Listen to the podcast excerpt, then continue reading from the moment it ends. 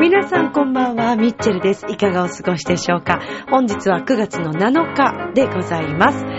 さて、えー、ちょっぴりですね、気候が、まあ、涼しく、秋らしくなりましたね。まあね、またちょっと暑くなるようですけれども、まあ、こんな気候のね、えー、変化、体ついていけてますでしょうかみんな体調とか大丈夫かなさて、えーこのミッチェルのラブミッションという番組、恋愛、夢、そして、えーご縁をテーマに、不可能を可能にするをモットーにいたしました。私、ミッチェルがお話をしていくという番組となっております。え前回、めでたく、150回を迎えまして、今日は151回目となりますけれども、まあ、改めてですね、えーまた151回目からなんかこう、ちょっとね、節目というか、まあ、200回目の時もそう言うんでしょうけどね。なんでしょうけど、あのー今年もね、えーまあ、まだ何ヶ月か、何の話してんですかね。もう今週ね、特にね、なんか大きなことがあったわけではないのでね、今ちょっと頭の中がもう多分ぐるぐるしてるんだと思います。まあでも今日もね、あの、いろんなお話をしていきたいと思いますので、最後まで皆さんお付き合いくださいませ。よろしくお願いいたします。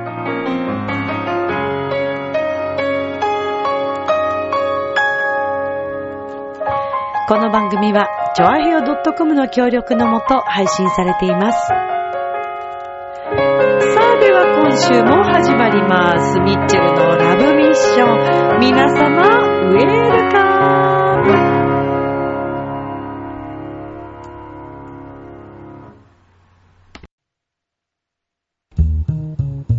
ムねえ、楽しんでる？もしかして、諦めたりしてない？長平 .com を聞いているそこのあなた、ミッチェルと一緒にラブミッション。はい、改めまして皆様こんばんは、ミッチェルです。イェーイ。えっと、9月の7日、7日でございますよ。どうですか？最近は。皆さんは。なんだよね、改まって何を言うのかと思いきやね、どうですかってね。今週はね、なんか、あの大きな何かがあったっていう感じでもなく、まあ、そうですね。あの、充実は毎日させていただいてるんですけど、えーとですね、ちょっと手帳を見てみると、見てみても、今週はね、もう本当にね、えーっと、イベント、週末に山の楽器の、えー、私あの、毎年、えーとですね、いろんな発表会の司会をさせていただいてるんですね。で、昨年は、えー、ちょっとタイミングが合わずでですね、えー、できなかったんですけども、山のミュージックサロンの相模大野の、えー生徒さん方のライブ。まあ、9月、この9月にあるライブっていうのはですね、町田の方で、えー、あってですね、スタジオアクトさんというね、ライブスタジオを借りて、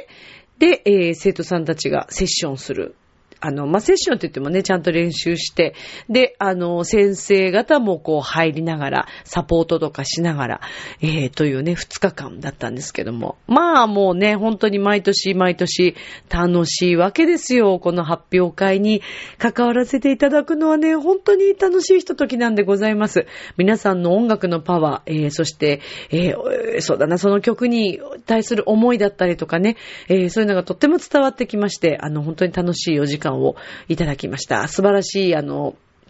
生徒さんたちはもちろんですけども、先生方のね、サポート力、そして先生方の講師演奏も本当にかっこよくてですね。で、あの、まあ、集合写真最後、恒例で、あの、皆さんで先生方と撮ったんですけど、Facebook の方にはアップしたんですけど、なんとなく、社員旅行というか、慰安旅行みたいなね、写真になってます。何ですかね、あの慰安旅行っぽい 写真は。結構レアですよ。先生方あんな舞台の上で、ね、すごいこう音を奏でて、かっこよく弾いて、ドラムの先生たちとかね、皆さんそれぞれですけど、すごいかっこいいのになんか終わった後疲れちゃったんですかね。ほんとなんかあの慰安旅行、慰安旅行行ったことないですけど、私は慰安旅行っぽい写真満載、あの、うん。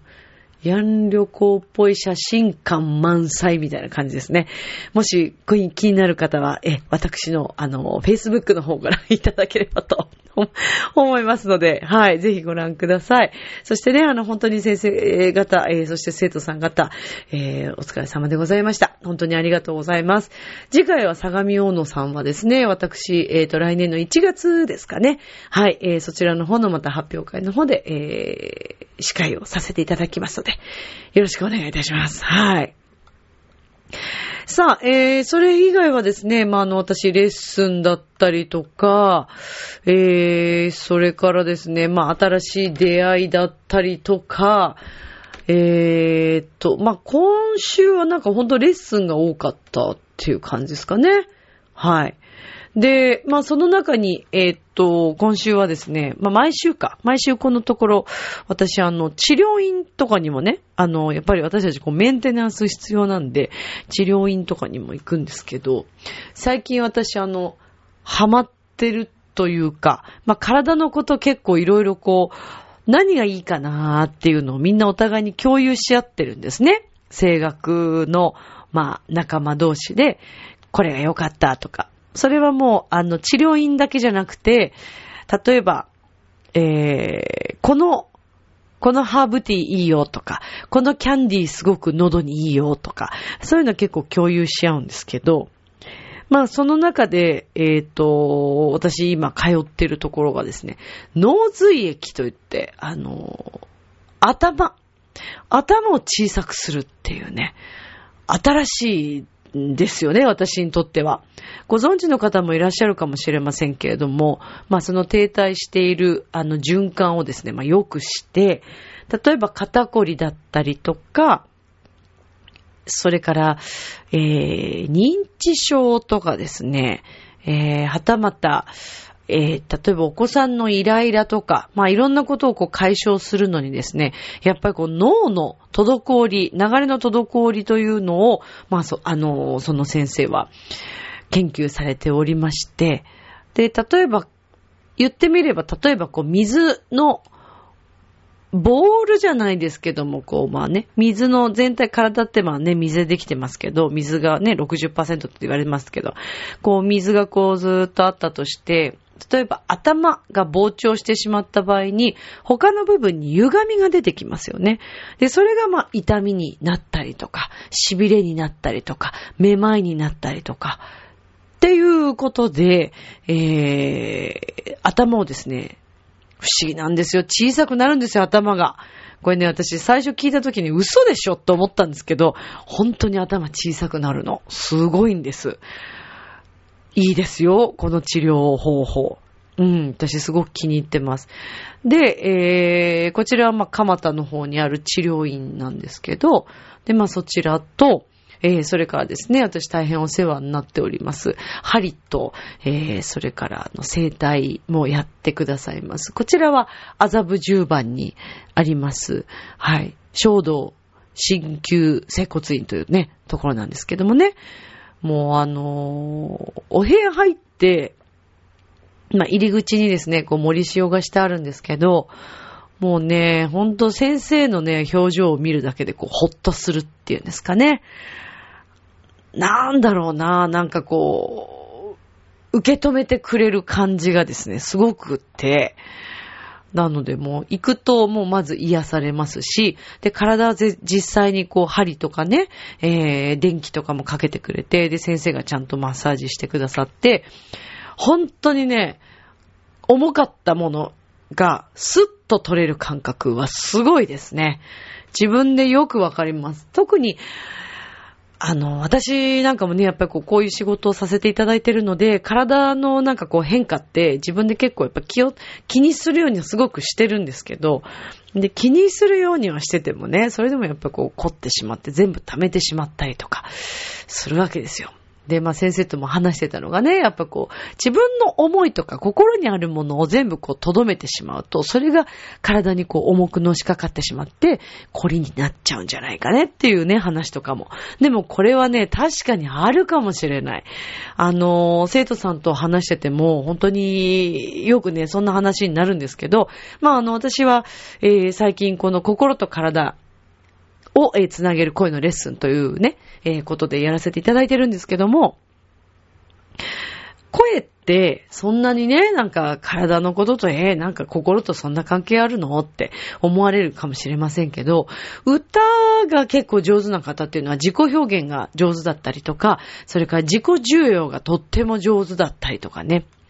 自己需要が上手というか、自己需要をしっかりしているということですかね。自分を受け止めている、自分のことを、まあ、理解していたりとか、自分のことが、あの、いい意味でね、好きだったりとか。で、好きすぎる方もいるんですけど、これもまたちょっと問題ですね。いいんですよ。好きは好きでいいんだ。好きは好きでいいんですけども、周りがこう見えなくなってしまう、好きになってしまうとね、これ自分勝手になっちゃいますから、ここはちょっと難しいところですね。境目ですけども。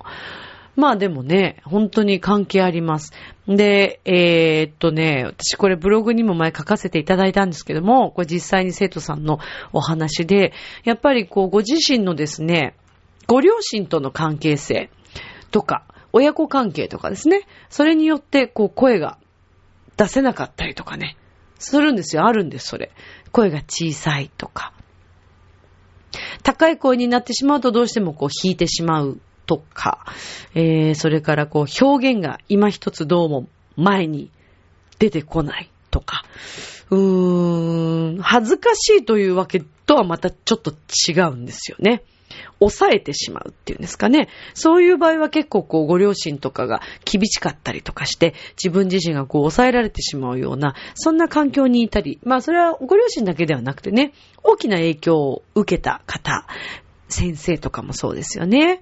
うん、だから、ね、やっぱりこう出会う人たち、えー、ね、ご両親も含めて自分の周りにいる人たちによって自分自身の声の出し方や表現力が変わってしまうという、これは本当にあることです。で、あのー、実際にだんだんこう、私もね、たくさんの方の声を聞いていると、今日は調子悪いのかなとか、えー、今日はすごいいいことあったんだなとかね。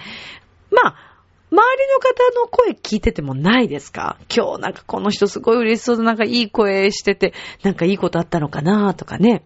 そう、実際にだからそこは本当に心と繋がっているところなので、声というのはダイレクトにそこが出ます。で、例えばですね、それをそのまま職場に持ってった場合、また、えー、恋人や家族のね、ところにそのまま持ってった場合、えー、自分で何かいろんなものをこう、重荷を背負ってしまっていて、えー、そういう場所に行ってしまうと、意識できてればいいんですけども、分かってなかったりすると、相手に不快感を与えてしまったりとかね、えー、トラブルに、あのー、こう、発展してしまったりとか、えー、そんなこともありますので、自分の声の状態、体の状態を知るっていうことはとても大切なことなんじゃないかなと思うんですよね。まあそんな意味でも、クラシックはね、やってみるといいですよ。今日、あ、声出すのに息が吸いにくいなーっていう日もあったりね。まあそういう場合、昨日何があったかなーっていうのを考え直すきっかけにもなりますし、もしくはこの後今日すごく大切な仕事がある、プレゼンがある、また恋人にね、じゃあプロポーズするとかでもいいですけど、なんかいろんなそういう大イベントの時に、今一つこう気持ちが発揮できないなんて、まあ、プロポーズはそれでもね、気持ちがあればちゃんと伝わりますから いいんですけども、でもね、ベストな状態で常にこう望みたいなと思っていたりする方には、もう本当にこのクラシックの、えー、ボイストレーニングはですね、おすすめでございます。で、このトレーニングを行っていくと、呼吸が整ってきますので、瞑想法ではないですけどね、本当に、あの、落ち着くとか、えー、自分を冷静に持っていけるとか、えー、緊張がひどい方、また、えー、すぐにこうなんか、イライラしてしまったりとかね、そういう方、動きがいつも早い方、私はちょっとそっちがあるので気をつけようと思うんですけど、すぐ割とね、なんか、まず歩くのがまず早いんですね、私ね。だからこう、忙しそうに見えられるんですけど、全然忙しくない時もあるんですけど、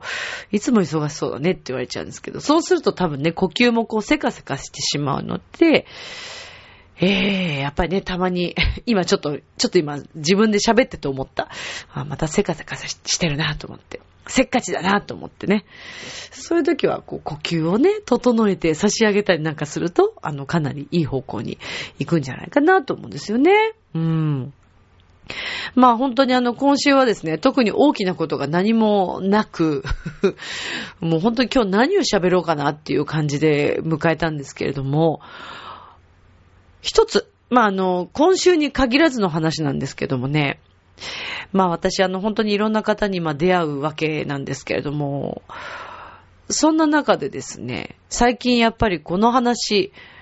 急にいろんな方と繋がってこの話に繋がるので、今日はちょっとその話をしようと思います。それこそ9月の29日金曜日の18時、6時からですね、夕方6時から2時間半ぐらい予定しておりますけれども、浦安にありますデコボッコさんというイタリアン食堂、にて、えー、イタリアのですね、え、お食事と飲み放題付き、演奏付き、そして食育講座付きの、えー、イベントを行うんです。で、これ私あの始めようと思ったきっかけとしては、私が、えー、以前にですね、このファスティングを行って、まあ、断食なんですけど、行う際にですね、やっぱりこう、勝手にやるのはとても危険なことということで、えー、私の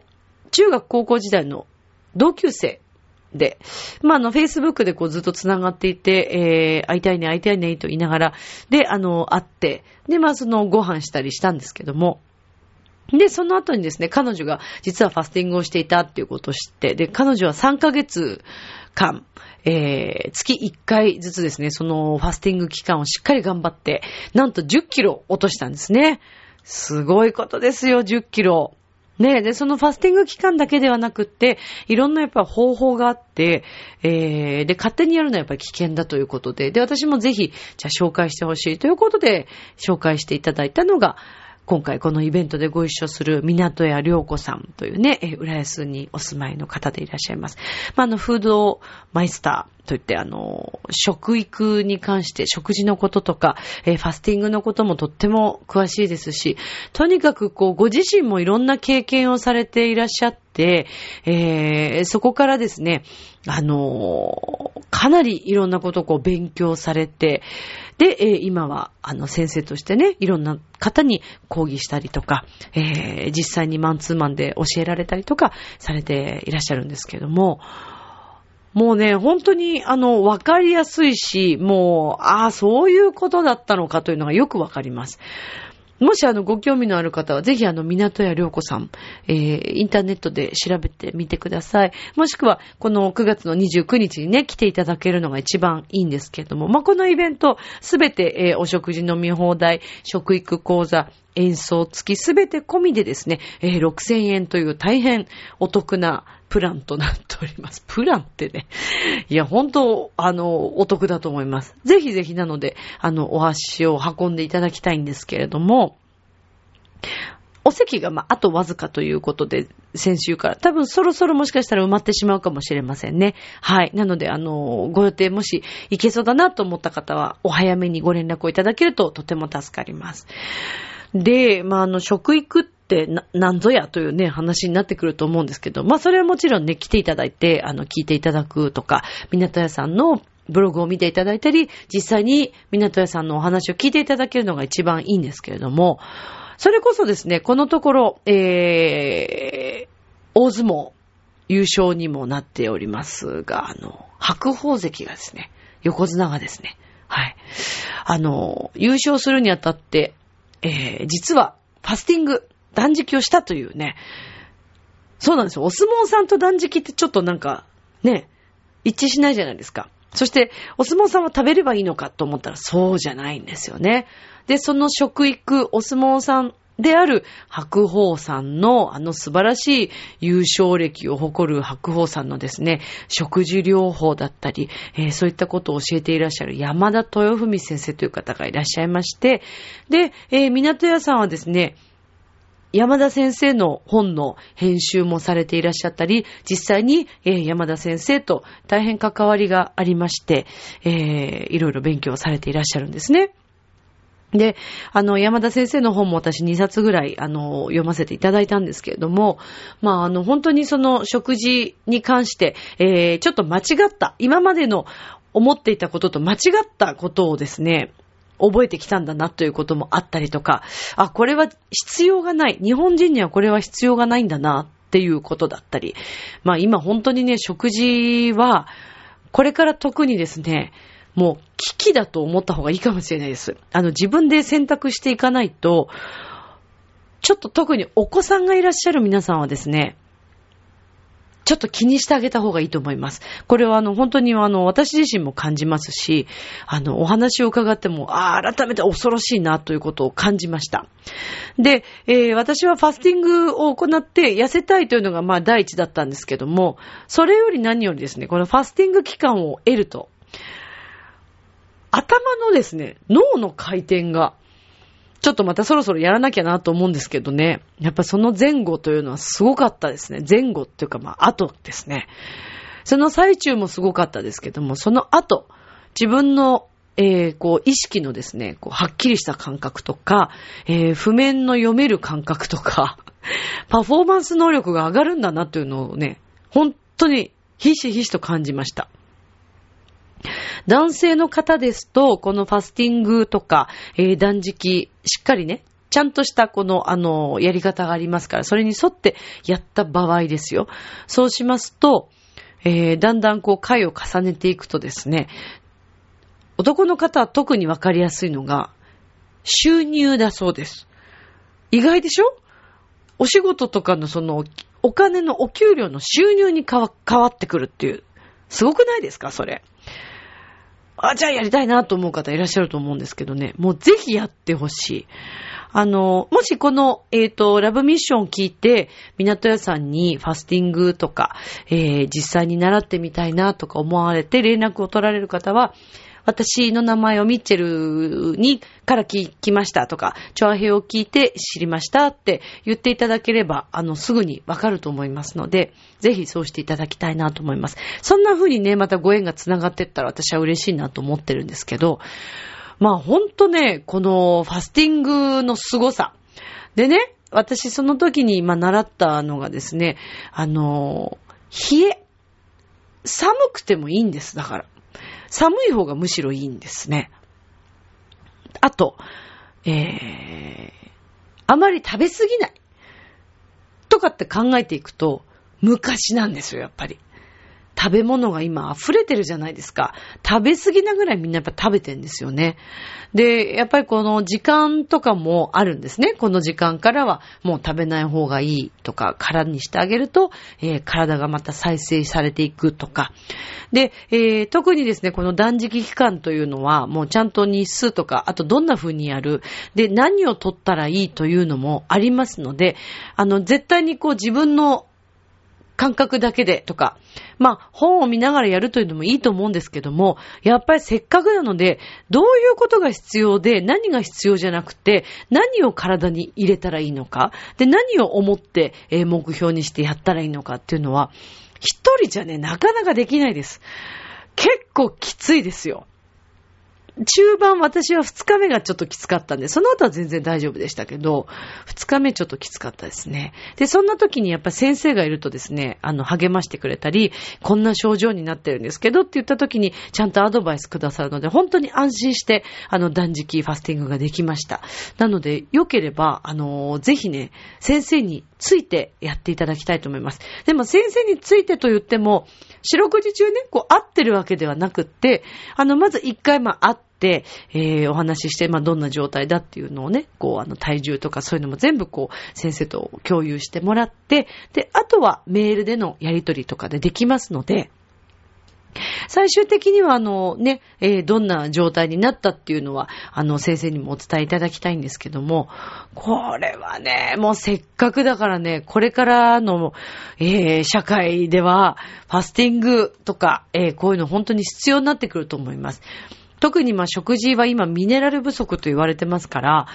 私も今ミネラルは取るようにしてるんですけども、全然違います。私あの、アレルギーがこの近年ちょっとひどくなってきちゃって、大好きなお化粧品も結構ね、あんまり使えなくなってきちゃったんですよね。で、そこで、あの、あ、ファスティングっていいんだなっていう、あとまあミネラルが必要なんだなっていうことがよくわかりましたので、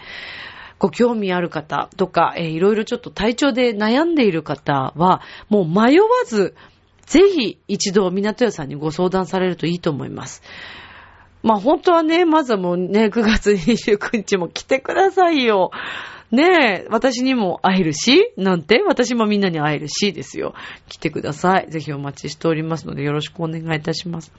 あとは、えー、やっぱりこう、話すっていうこと、それから声に発するっていうことはとっても大切なことです。なので、ぜひ、ぜひぜひぜひ声を出して、みんなに元気になってほしいなと思います。じゃあまあそんなところでですね、今日またあのね、あのコーナー行きたいと思います。はい、ということで始まりました。えー、こちらのコーナー。はい、ようこそ、ミッチェルとオペラの世界に。はい。そんなだ、そんな題名だったのかっていうね、話ですけどもね。ね、ウキウキしますね。やっぱこういう曲を聴くとね。さあ、えー、まあ、あの、前回はちょっとね、ミッチェルお兄さんのコーナーがあったんでできなかったんですけども、また今日もちょっとこのコーナー入れさせていただきたいと思います。はい、よろしくお願いいたします。ね、あの、お便りいただきまして、えー、まあ、こういったコーナー作れるととても嬉しいんですけども、さあ、えー、オペラなんですけれども、まあ、あのー、最初のね、えー、2回ぐらいで、えまあ、その声のえー、発声のことをちょっと今日、あの、それまでやりましたけれども、今日はですね、ちょっと言葉についてというのをね、えー、やってみようかな、なんて思っております。さあ、えー、言葉と言いましても、まあ、あの、日本語、は、えー、特にですね、えー、結構こう、音が強い言葉になります。あの、声楽を習いますと、まずはイタリア語の曲から始めるというのがあるんですけれども。で、えー、イタリア語、まあ、ご覧になった方とか、えー、触れてる方は、うん、わかるわかるっておっしゃると思うんですけども、初めての方ってね、え、イタリア語、え、難しいって思われるかもしれませんが、イタリア語はほぼローマ字読みとなっております。ね、時々変則的な読み方がありますけれども、大体がローマ字読みなので、とっても読みやすいです。そして母音が見えやすいので、とても歌いやすいと思います。なので、えー、まずはね、こう、譜面とか、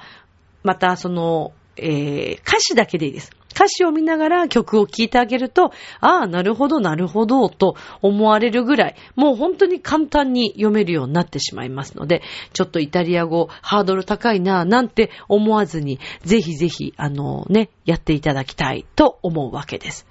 でね、えー、まあちょっと触りになってしまうと思いますけども、今日はあの、イタリア歌曲集といって、これまあ皆さんが大体声楽を習い始めると日本では最初に、えー、歌っていきます。どうやら多分海外もそのような、あの、使い方をしているようなんですけども、古典ですね、えー、まあ1900、あ、違う違う。1900じゃない。それはもう最近ですね。1700年代、1600年とか1700年代。まあ、あの、ヘンデルとかね、えー、結構こう昔の作曲家の方々の曲だったり、えー、するんですけれども、っていう作品が多いです。で、あの、私はスカルラッティという方すごく好きなんですけれども、今日はですね、カロミオ弁という曲を、えー、ちょっと題材にあげたいと思います。じゃ、ちょっと触りだけ歌ってみます。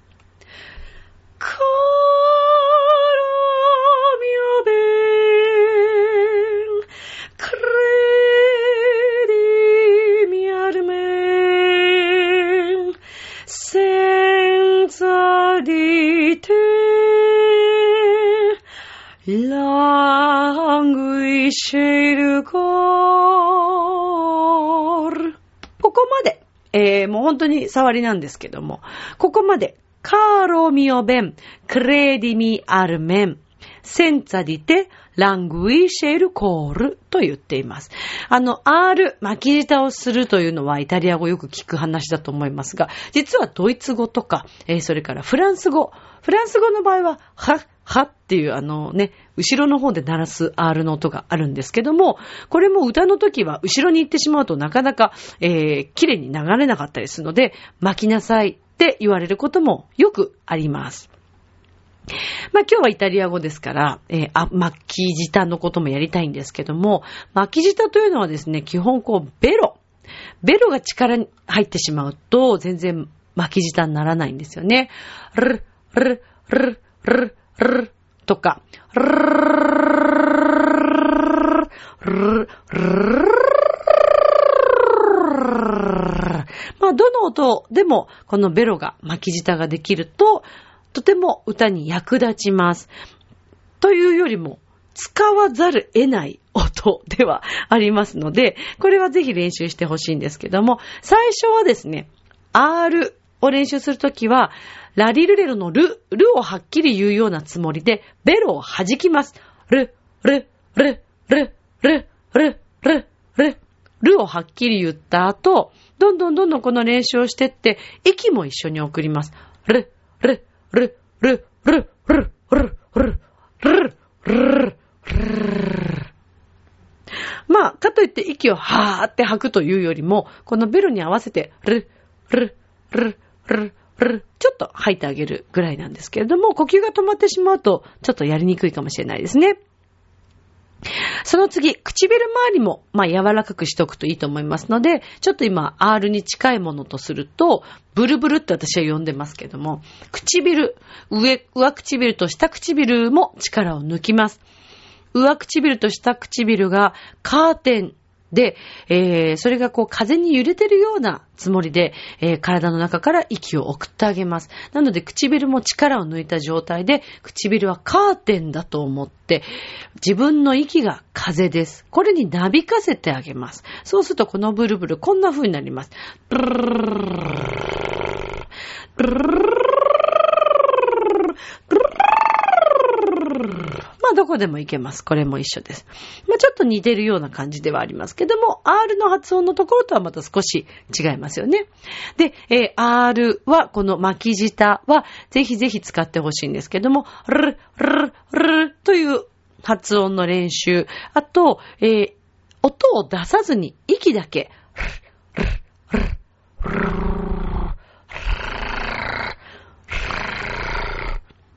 の練習も必要ですね。音をいきなり出すのは難しいという方は、ぜひこの息を流して、えー、ベロの動きだけ練習してあげるといいかもしれないです。カーロのロは母音と母音に挟まれてる R なので、一回しか巻きません。カーロ、ミヨ、ベン。クレーデミのクレ。これは母音と母音に挟まれてるわけではないので、しっかり巻きます。クレーデミアルメン。センサディ di te languisce il この最後の語尾、るも巻きます。カーローミオベン、クレディミアルメン、センザディテ、ラングイシェイルコール。という風になります。この言葉、皆さんで一緒に言ってみましょう。では、後についてきてくださいね。カーローミオベン。カーロミ。Mio ben 続いて、クレーデミアルメン。クレーデミアルメン。センツァディテ。センツァディテ。ラングイシェイルコール。ラングイシェイルコール。さあ、なんとなく見えてきましたでしょうかじゃあこれをメロディーに入れてみます。一緒に行けますかねやってみましょうか。いきます。3。はい。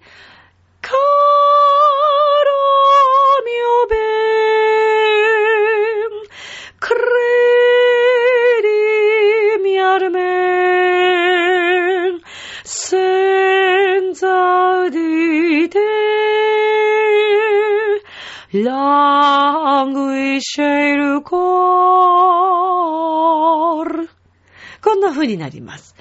もう、あの、この曲は後半でもまた同じところが出てきます。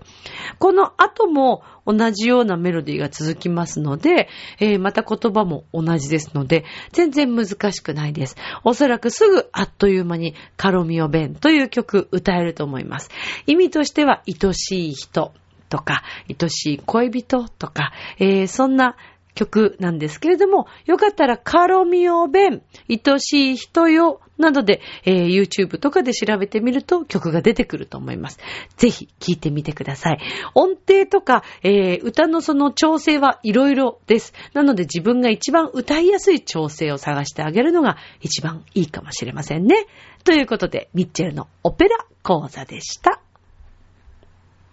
明日もスマイルでラブミッション。今日もありがとう。